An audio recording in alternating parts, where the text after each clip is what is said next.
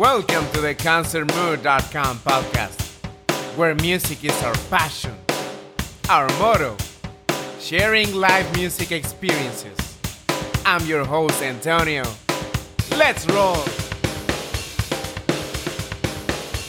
Hello, everyone. Welcome back to the ConcertMood.com podcast. Today is the last episode of our coverage from Lollapalooza 2021. For episode number 34, we will talk about Foo Fighters on how on the closing day of one of the major festivals of the USA, they did not disappoint at all. I am thrilled to announce that we will be bringing more coverage of concerts from the East Coast in the USA. Please stay tuned.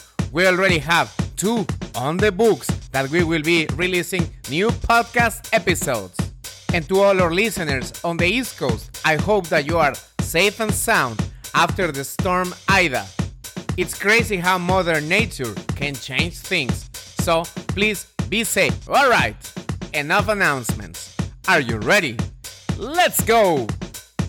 Day 4 of Lolla. If you made it at this point, you are a warrior. I was so out of shape, I was feeling so bad. But somehow, I get energy, the last boost of energy to make this happen.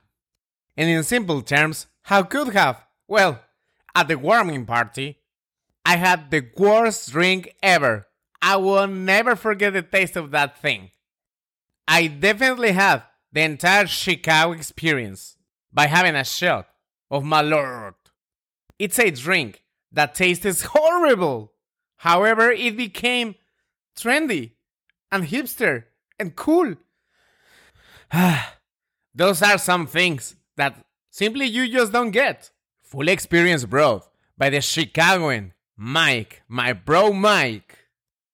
Dude, I don't know how people like that thing.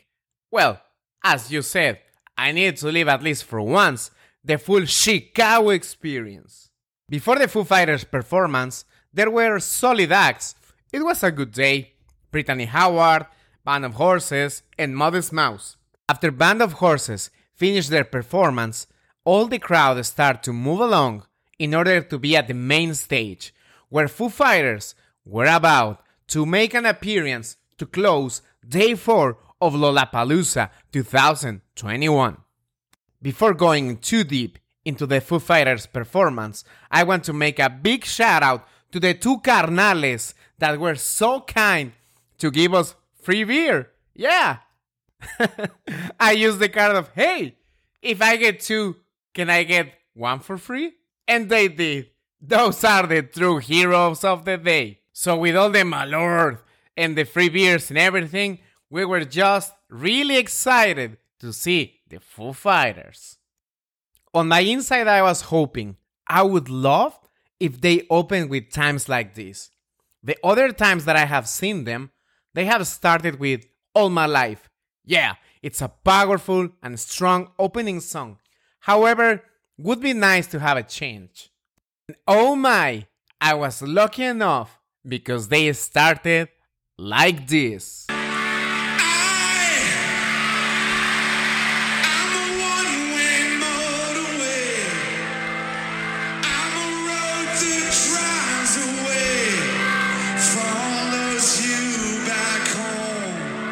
The reason I wanted to experience that song at the very beginning as an opening song for the Foo Fighters was because when I saw a performance from them from 2017 in Glastonbury at the farm, it was absolutely magical. And I can tell it was the same. That 2017 performance was special because they dedicated that song to Florence and the Machine. Because when Dave Grohl broke his leg, they couldn't perform at Glastonbury, so Florence had to step in. Indeed, he mentioned that Florence should have headlined anyway that year. Coming back to the Lolla show, after Times Like These, they played The Pretender, Learn to Fly. So, pure hits just at the very beginning. Of course, they have a new record, so they needed to play those new songs. So, they did with No Son of Mine and Shame, Shame. The majesty of having thousands of souls singing along a song was represented in My Hero. I believe that was one of the most special moments of the night.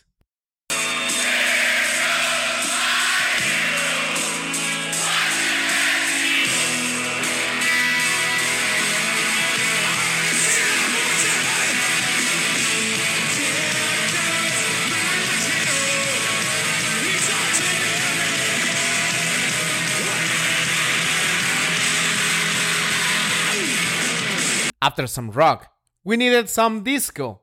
And what's best for it than the Dee Gees?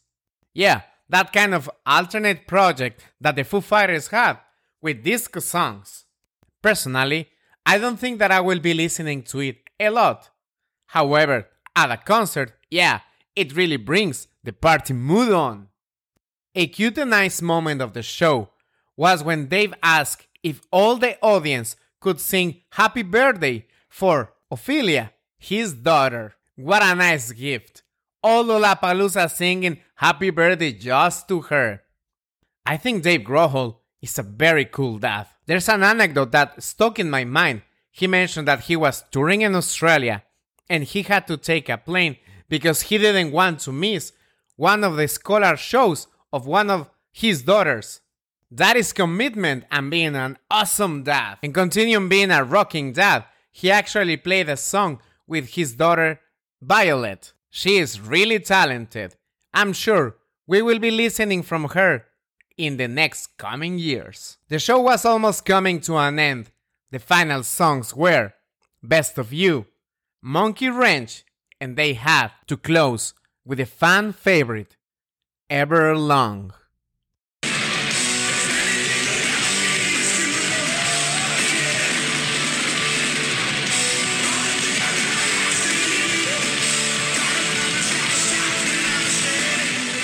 She said, Definitely a great show, and what a way to close Lollapalooza 2021. Can't wait to keep hitting the road and bringing you more coverage and more live music experiences. Concerts are a great way to make new friends, and that's why today I want to send a shout out to a friend that I made there. Hey Martha, it was great to meet you and your sisters. Thank you very much for listening to us in the concertmood.com podcast. Don't forget to follow us in Facebook, Instagram, Twitter, YouTube, and TikTok. All our social media at Concert Mood. Listen to this podcast in Apple Podcasts, Google Podcasts, Spotify, and Amazon Music.